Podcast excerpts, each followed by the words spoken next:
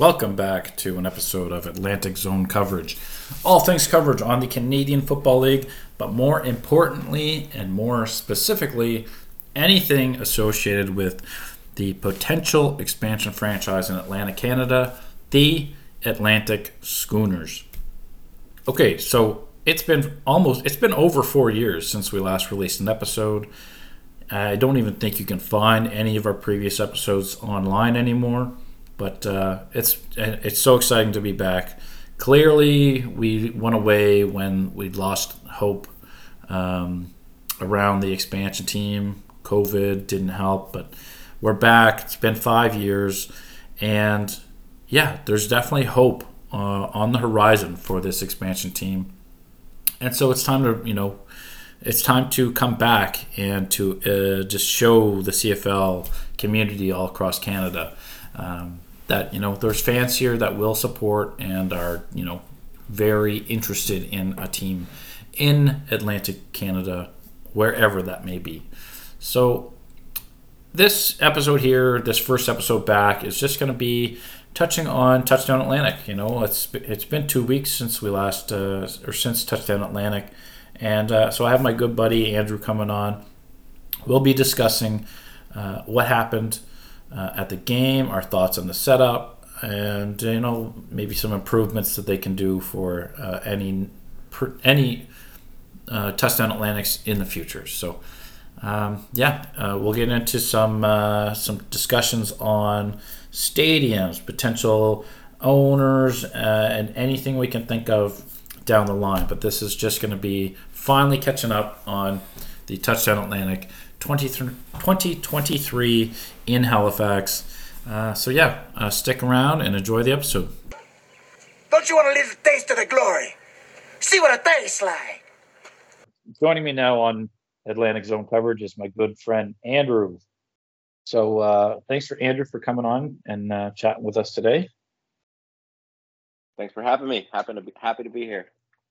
All right, so I'll, I'll let the, the, listeners know. So Andrew uh, for the majority of his life. Probably been, I don't know if this has been majority of your life that you've been a diehard Bills fan specifically, but you're, I would say maybe uh, over the course of your life, most so focused on the NFL.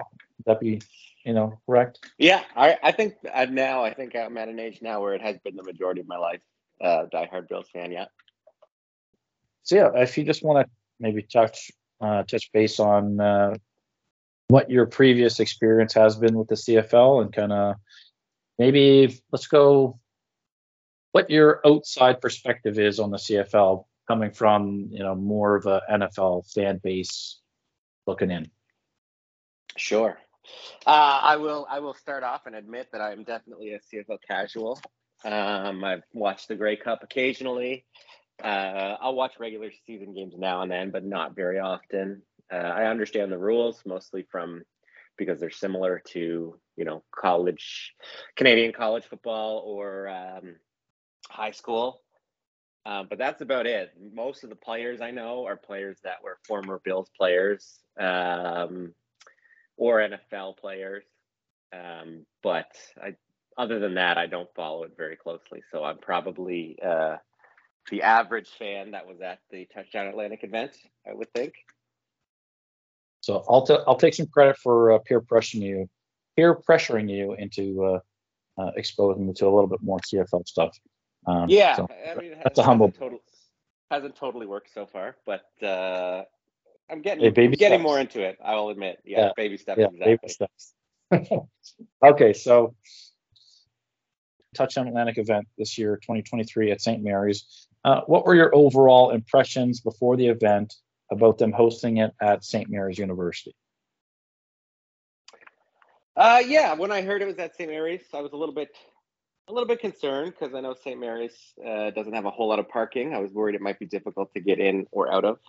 Um, I wasn't sure, you know, how they'd accommodate all, all of the people. Um, that was kind of those were my main concerns at first, but uh, I'm sure we'll get into it in more detail. But I had a great time. I thought it thought the event went went well would have been nice if we had a little bit more like lead up to the event. It seemed like this event kind of came quietly. Um, I don't know if that was in part to some of the the weather in the area we've had before, but uh, it did seem like the game kind of just just came out of nowhere and then was gone as quickly as it came. But the game itself was fun. It was a good event. Yeah, I, I totally agree with you. Um, any kind of promotion of the event um, kind of went by the wayside here locally. Um, I thought that was, I mean, the event sold out, so maybe they weren't really concerned with, you know, hyping up the area about the event, but still, I think that you're here, you want to get a team here, you know, advertise yourself to the local people, make them feel like, hey, I'm missing out on this fun experience at Touchdown Atlantic. Um, Yeah. But uh, yeah, so you you came in at a different time. Uh, we came in at the, the tailgate. You guys came in at, once the gates open at 3:30. So um, getting through um, security at gate three, kind of after a lot of people came in already. How was how was that process for you guys? Yeah, like you said, we came. We showed up probably about 15 minutes after the the the regular gates opened, um, and it was fine. We came in. We came in. Uh, we waited in line about 10 minutes. Uh, got through security with no issues.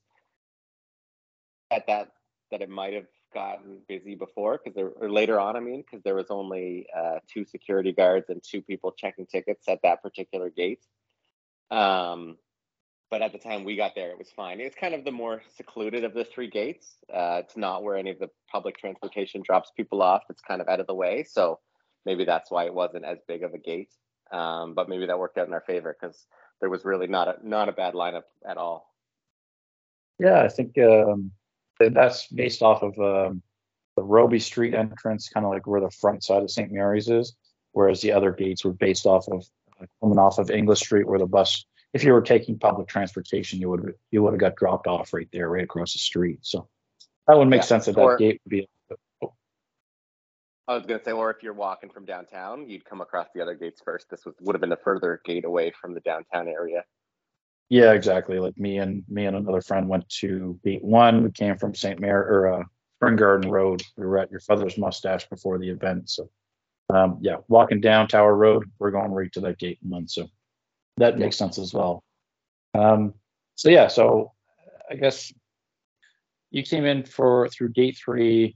Um, when you first walked into the setup, what were your overall uh, thoughts on you know where things were located, uh, the setup for for everything, food options, uh, cost associated with um, you know food and drink, or even um, swag. Like, what were your thoughts, overall thoughts on you know just kind of how it was set up?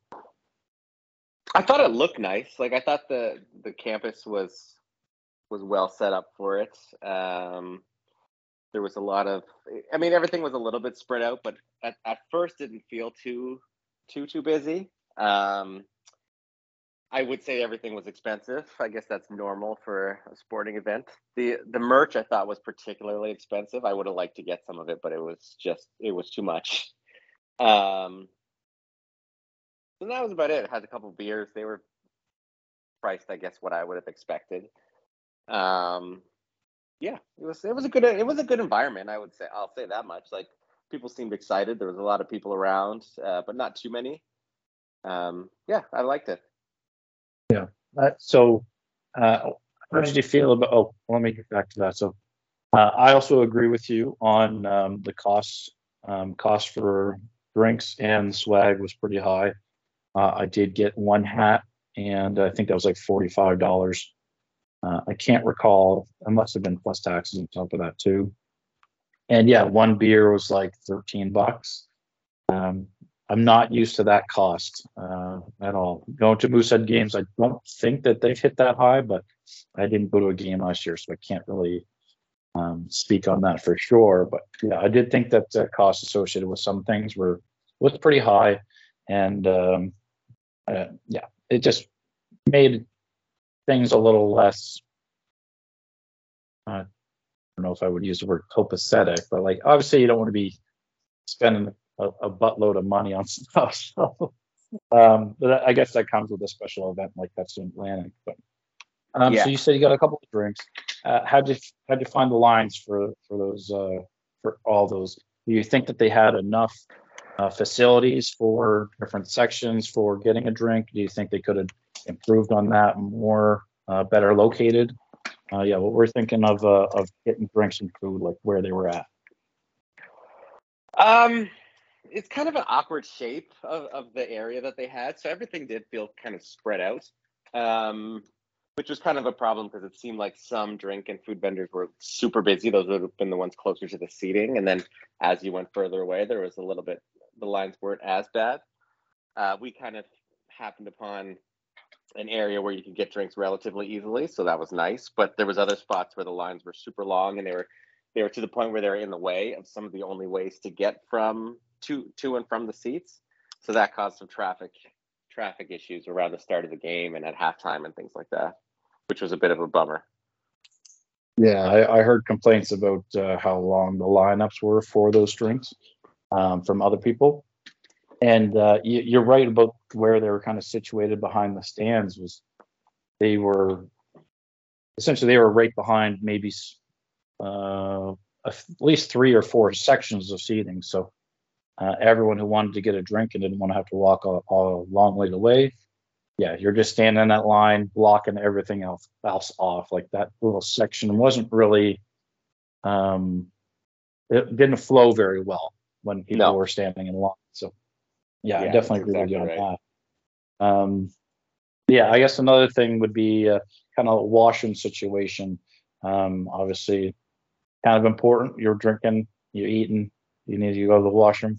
Uh, what were your thoughts on you know where the they were situated for uh, uh, for the event? Maybe just for like our section of seating. Yeah, I mean, honestly, I've got a I've got a pretty decent sized bladder. I didn't even have to go the whole time, but I know that they were far away. I remember you went at one point, and obviously you're a huge CFL fan, so you wouldn't want wanted wouldn't have wanted to miss a whole lot of game action. But they were at like you'd have to walk the whole length of the field and then some to get to the washrooms from where we were sitting. Um, and I don't think it'd be possible to really get there and back without missing at least 10, 15 minutes of the game just be- because of how far were they, how far away they were and how hard they were to get to. Yeah, the location for our section was horrible. Um, I yeah, I was trying to rush because yeah, you're right. I didn't want to miss any of the game. I wanted to soak everything up that I could. Um, and then of course you get stuck behind, you know, some people who are just like out on a stroll, taking their time, and I'm just like, I, I, just need to go to the washroom. Like, excuse me. so um, yeah, it definitely sucked for for our seating, which was the majority of the seats. Uh, and, and may, when compare the other sections, of the VIP, family zone, and the party zone, you could clearly see their washrooms are literally in within their section. So if you needed to go, you are not far off from them. So having our section um, with the thousands of people sit, sitting down um, to go all the way down to, to English Street where the food truck was and the tailgate was was definitely an inconvenience, and I think that the it was they need to improve upon that for sure. But um, yeah, so the overall uh, game. So we talked about obviously tailgate, washrooms, food. Uh, what were your overall thoughts of the game? Like, did you did you think that the CFL delivered on a, a good atmosphere um, and a good game? Yeah, I thought the game was fun. Um, obviously, we would have liked it to have been a bit, a little bit more competitive. Um, it seemed like the Rough Riders just really, for whatever reason, didn't have it uh, that week. Um, and from my perspective, it seemed like Toronto, they kind of knew that, and they, they played fairly conservatively. I mean, they were up twenty-one nothing at halftime, and so they kind of knew as long as they didn't make any mistakes, Saskatchewan wasn't going to get back in the game. Um, but you know, from from Toronto's side, we did get to see an offensive touchdown, a defensive touchdown, and a special teams touchdown. So that's always fun to see. Um, and, and even Saskatchewan, they, they they stayed they stayed frisky right up to the very end of the game, but uh, it just never felt like it was particularly close. Yeah, I think starting off the game with that um, uh, special teams return touchdown was uh, it definitely added some excitement to the game and uh, get the crowd right into it, excited right away. Um, yeah, you're right. Toronto definitely didn't. They were almost playing not to like not so much to, to beat them down as much as they probably probably could have.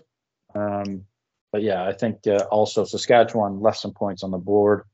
Um, they fumbled on the goal line and they went for a, a third down play in the end zone and missed. So I mean, it could have been a lot more competitive, but I mean, Toronto I guess if you were basing it off of the standings where each team was at, um, it kind of ended the way that you kind of thought everything would have ended.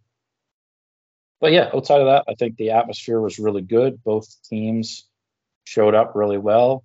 Um, what was your experience kind of seeing the, the Argonauts and the Rough Rider fans um, at the game? Like, were, were you kind of um, uh, caught off guard by the amount of people who came in for the game, or kind of under knew what to expect when you got in there? Yeah, I, I was. I actually was surprised on how many people traveled, uh, how many fans from both teams traveled. They kind of seemed like they came from all over. There was a lot of blue jerseys. There was a lot of watermelon heads.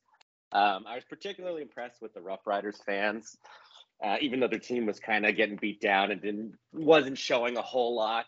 Uh, had some bad turnovers, that sort of thing. But they, the fans were still in it. They were still loud right up until you know Saskatchewan scored a, a garbage time touchdown, and you would have expected that they had just tied the game up because the fans were going crazy. So that was kind of nice to see. It helped keep people in into the game, even though it wasn't uh, particularly close. Um, yeah, I thought that was impressive. My hats off to Saskatchewan fans for that. Yeah, I mean the the ability for like for them to fly from Saskatchewan, and I heard this the the night before the game at the Rough Rider party, the Riderville party at Marquee. Uh, but I found out that they actually chartered a flight from Saskatchewan to Halifax uh, for the game. So I mean, like that's that's a diehard fandom that I would absolutely love for a potential team here. I would love for our fan base to feel that exact same way about our local team. Um, so it's awesome to see it firsthand.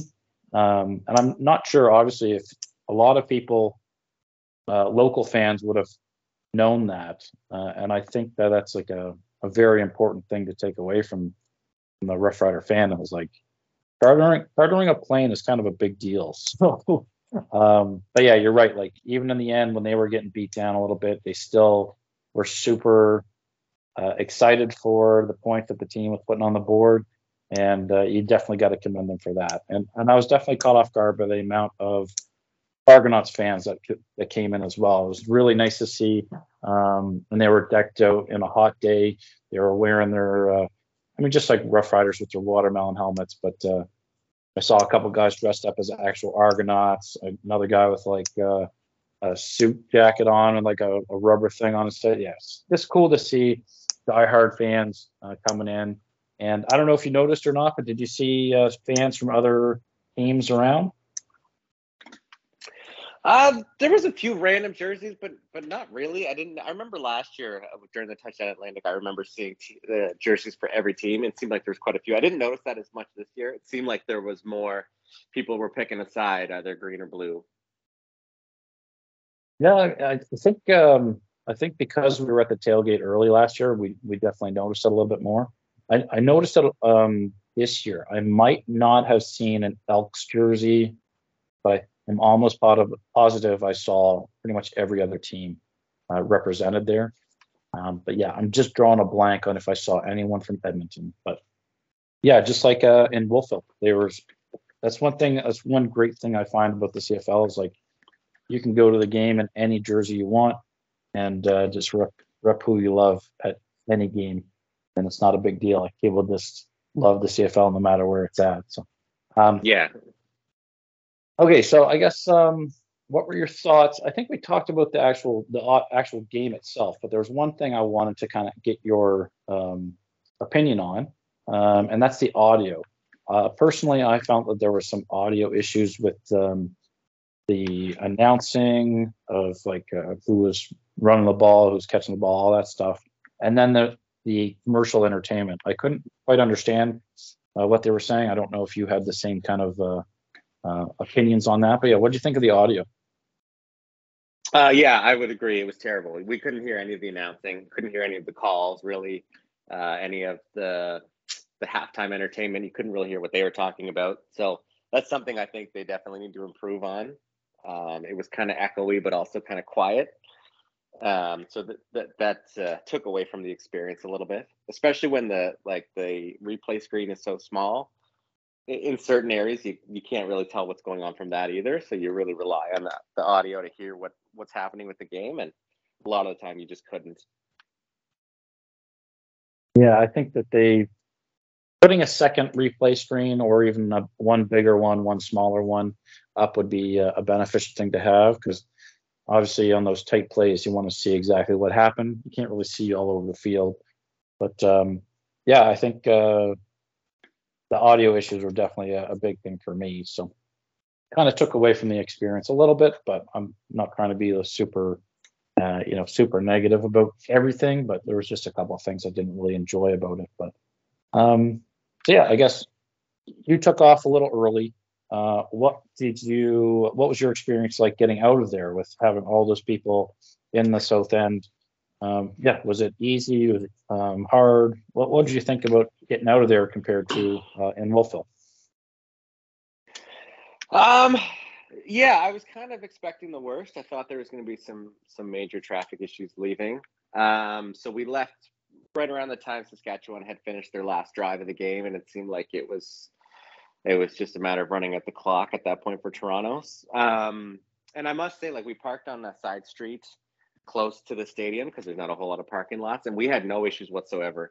Took about five minutes to walk to the car, and we were we were straight out of there even better than it would have been on a regular day during rush hour traffic. So that was really nice to see that. Uh, you know, the the t- they we, they can have major events there with a lot of people, and you're not really going to feel it when you're trying to get downtown or or leave the game. So that was nice. It was similar in Wolfville too. Like I was expecting really bad traffic in Wolfville. Um, but they did a in Wolfville in particular, they did a good job like flowing the traffic certain way so that it didn't cause issues. Um, in Halifax, it didn't seem like they had to worry about it so much, but it was able to sort of naturally uh, accommodate that many that, that, that many cars. Yeah, I've heard really positive things about um, getting out of Wolfville last year, and then I just heard one uh, negative complaint about it on um, at the Riderville party. Oddly enough, but um, but yeah, I thought this year was uh, was pretty decent getting out. Um, obviously, I st- I waited around uh, tried to get some high fives from some players and stuff uh, after the game. So, um, yeah, I thought getting it was pretty easy, but I let most of the, the crowd die down when it came to uh, before we left the stadium. Um, but yeah, it's kind of surprising, I think, actually, when you think um, about downtown and the idea of anything downtown, um, how bad traffic is. But at St. Mary's, I guess you have so many different routes to get out if you really wanted to. You could go down English Street, down to Barrington, up Robie. Um, you go on the backside by, uh, I can't even think uh, of the street name. English turns onto another street, but loads of different ways you could have got out of there if you really wanted to. And uh, Yeah. I do like that they made um, public transportation available to people for free leaving the game to, I believe it was Scotia Square Mall. So I just like that they they, they did that for uh, people attending the game. Might have been for everyone. I'm not I'm not quite sure, but um, but yeah, I just think uh, yeah, it was a really great thing to do and help to alleviate any kind of traffic issues after the game. So um, so yeah, let's um, so overall um, I can't remember if I asked this earlier, but yeah, what are your overall thoughts on like everything we talked about uh, with Touchdown Atlantic this year? And uh, maybe if you want to compare it to Touchdown Atlantic and Wolfville from last year. Yeah, I thought this year I, I liked. I'll- say a couple of things I really liked about St. Mary's is there was a lot of space to like hang out if you weren't in your seats. Um, there's a lot of shade if it was getting too hot. There was some natural shade from some of the taller buildings. Um, so that was that was nice to have. The atmosphere was really cool, being right on the university. Um, I thought the field looked great. You could see everything from where you were sitting, uh, so that that was no issues. Um, the only downside, like we had kind of mentioned, was there was a bit of a bottleneck trying to get anywhere from your seats. Um, and it seemed like I don't I don't think we talked about this, but there was it was kind of hard to see where you were supposed to sit, and we could see a lot of people were having a hard time figuring out where their seats actually were, which sections they were in. Um, so that seemed like a bummer. Um, Wolfville did be- did a better job of having everything accessible, bathrooms, drinks, that sort of stuff. But they're- didn't have the shade, so where we were there super early last year, we were standing in the sun for a long time. Um, but the facility was a little bit more open and easier to get from point A to point B. One thing I really noticed that I appreciated about Halifax this year was I think the stands were a little bit further back from the field, so we were able to see the whole field. In Wolfville, they had the the bleachers fairly close to the field, so any of the action that was on like the near sideline, we just couldn't see it. I think there was like a fight or a big hit or something that took place along the sideline closest to the bleachers last year. We just couldn't see what happened. Um, so it was nice this year to be able to see the entire field and have no issues from that from that from like a point of view sort of thing. Yeah, you're right. The our, our seating was a little bit further back, so we do have to enjoy all that stuff. And I think that they were a little bit lower to the ground to start. Um, I, I wasn't. We were too far from the front row last year, but uh, it definitely felt felt like the stadium seating where maybe started a little higher, so that kind of blocked any issues, like anything that we could see compared to last year. um, but yeah, I think uh, overall, uh, I thought the event in Halifax went really well. Um, I think that if you were to compare the two, obviously both of them had you know good things and bad things, but seeing the facility and experience what it would be like in at St. Mary's gets me excited about you know the potential uh, of a team starting out at St. Mary's because I believe that facility now is going to be temporary permanent there for 10 years is what I heard. So it's a starting point for a potential team here. And it's uh yeah, if they just approve upon it just a little bit, tweak it, uh, I think it could make for uh, you know a decent starting facility. And, and you got to obviously add another five, six thousand seats uh, to make it uh, a permanent uh, setup for a CFL team. But that's one thing that we didn't really touch on. Did you see uh, at the facility, at St. Mary's, sections where they could have added more seating to expand it? Yeah, for sure. I think I think uh, you know it seemed it didn't seem like there were too many people for the facilities. First of all, it seemed like if you you know even though stuff was a little bit hard to get to, you didn't have to wait too long to use the bathroom, too long to get to get a drink. Like it wasn't crazy. Um, the setup could have been maybe a little bit better. But then around the field, like there was a lot of room where they could add extra seating if they wanted to. The VIP section was pretty small, which was one whole side of the field. Um, the end zone, one end zone was the party zone, obviously, and they had no seating on that side. But the other end zone only had like, I don't know, six or seven rows of seats, and they could have had bigger bleachers there for sure. Um, and I spent a little bit of time watching from one of the end zones too, right after halftime, and they were good seats. Like you could still see the entire field. So I think they could definitely squeeze some more seats in there uh, temporarily to make to make it to to bring up the capacity a little bit. I think that they could have taken uh, full advantage of the the track there.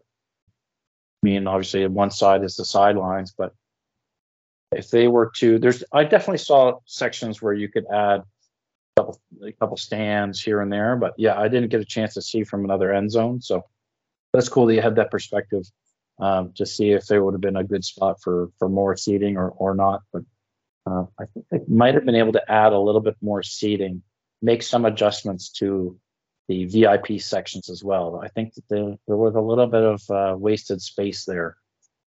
I didn't go over there to see. I was just looking from across the field. So, but yeah, I guess um, so. Overall, we both took away really good things from this event.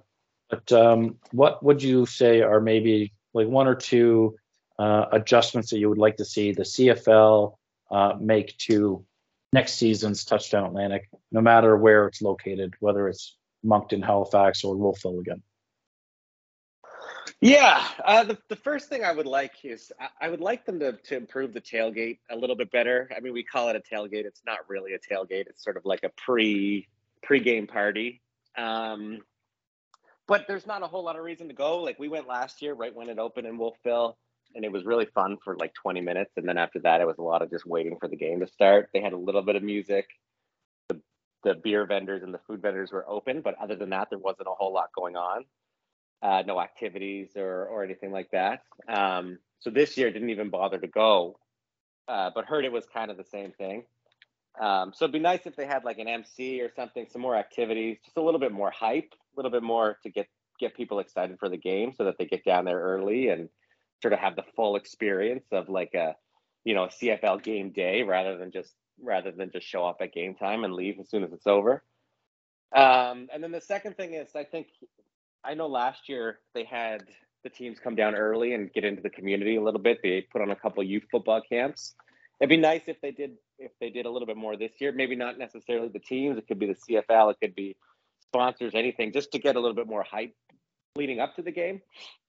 Like we mentioned a little bit earlier, this this year the game just kind of came and went, and if you weren't at it, it would have been really easy to not even realize that it had happened in Halifax. Like you could have, it could have just been another day. So that'd be my two things. Uh, maybe like a little bit more of a of a pregame party, and then maybe a little bit more to get people excited for the game in general, and maybe get the kids, the youth excited. Put on some stuff for them. Yeah, I actually agree with you on both of those points. Um, the the MC would definitely add a little bit more of a fun atmosphere to tailgate um, because yeah, just like this year, I mean, it's a lot of waiting around for the game to start, and it's yeah, essentially just a pre-game party. So yeah, definitely improve upon that. And then um, I definitely agree with you on the. I guess it's kind of a two-parter. The promotional aspect because definitely driving around, uh, you don't see any billboards or or flags or signs saying, "Hey, the CFL's here for Touchdown Atlantic," and build up the anticipation uh, for the team, like for people in the city who might, you know, feel like, "Oh man, I should have got tickets. I'm missing out." Um, so I definitely feel like they could improve upon the promotional side of things, but also uh, at the same time bring the, the players in earlier in the week and have those camps for the youth. I, I think last year they did that uh, I think they also had like a camp for women's football. Um, I could be wrong, but yeah, like there's loads of different things that they can do to try to get the the youth, especially here in Atlantic Canada, because we don't have a team yet, get them involved more. So it would have been really nice to see, but yeah, you touched on it earlier. Maybe because of the bad weather we had and the flooding, uh, that it wasn't logistically possible this time around. But it would have been nice to see them do more just to get more involved, community involvement, because I know the CFL teams across Canada, they're very community involved. So it would have been nice to see that a little bit more here uh, because we don't currently have a team. So, yeah. And yeah, I think to add one to that, I would just say I'd love to see two different teams. I want to be exposed to as many players in person as I possibly can. Because, you know, if we get a team here, there's going to be an expansion draft you know, I want to know some of these players before they they come to this team. So yeah, that's really my only other big thing. I would like to see them adjust is just a couple different teams. Even if it was just one different team, but I know both both Toronto and Saskatchewan have a local Maritimer on the team, so it kind of makes sense for them to want to use that as a promotional tool. But yeah, I think uh, all in all, it was pretty good uh, experience we got a couple of adjustments for next season. Yeah, I think it's all pretty good, man. Yeah, I had fun. I hope they'll keep coming back because I even found like this year and last year, just seeing them live. I am, you know, finding myself watching the games a little bit more, getting more into the CFL. So I can imagine other people are like that too. So having a bit of a presence here, coming back, hyping it up is only going to help. Uh, you know, people here are excited at the prospect of maybe having a team already, but kind of seeing the product, seeing the event that goes around it, other than just just the football game, kind of helps to uh, helps to bring some excitement and seeing the players. Like that's one of the big reasons I'm having a hard time catching on is I don't recognize any of the player names yet. I don't know their background. I don't know what they've been doing. I don't know any of that sort of stuff. So they're just teams and player names at this point. But seeing them live, all of a sudden you start to, you know, have some favorite players and then keeping an eye on them, watching them how they're doing to the rest of the regular season. So hopefully they come back and, and the momentum keeps building. Yeah, I couldn't agree more. Like I feel like there there's a really great momentum right now. I think that the CFL needs to really keep the, the foot on the pedal and try to. I mean, Randy Ambrosie said uh, in an interview during halftime that they're in the red zone for an expansion team. So that's you got to couple that with the momentum that we've had and with these two touchdown Atlantic games, and uh, yeah, hopefully it uh, hopefully it all comes through. But yeah, I couldn't agree more. Like enjoy that momentum and really kind of keep it going with it. But yeah, you're right. Uh, without knowing and being able to have those ties with certain players, it's a, definitely a little different. But yeah, who knows? Uh, who knows when when this thing might come to fruition and we might have uh, players of our own. Can't wait. All right, man. So um, yeah, thanks very much for for joining us. We'll leave it at that for now, and uh, I'll try to get you back on another episode. Anytime. All right, so that's a wrap on episode one. Again, episode one of Atlantic Zone coverage. So uh, I do want to apologize while editing this. I came across some issues with some audio. My headset uh, it was coming, kind of making a weird sound from time to time, and then Andrews was also coming in and out of, uh, volume. So do bear with us as we deal with some of these growing pains from starting this podcast back up again. But uh, the plan is next episode discussing the potential ownership that is involved with this new uh, 2023 Atlantic Schooner team, and then um, we'll go from there. I'll tell you the next episode after that. But, anyways, thank you very much for listening. Hope you enjoyed a discussion with Touchdown Atlantic. Stick with us. Hopefully, uh, we have lots of good, positive information to come in the near future.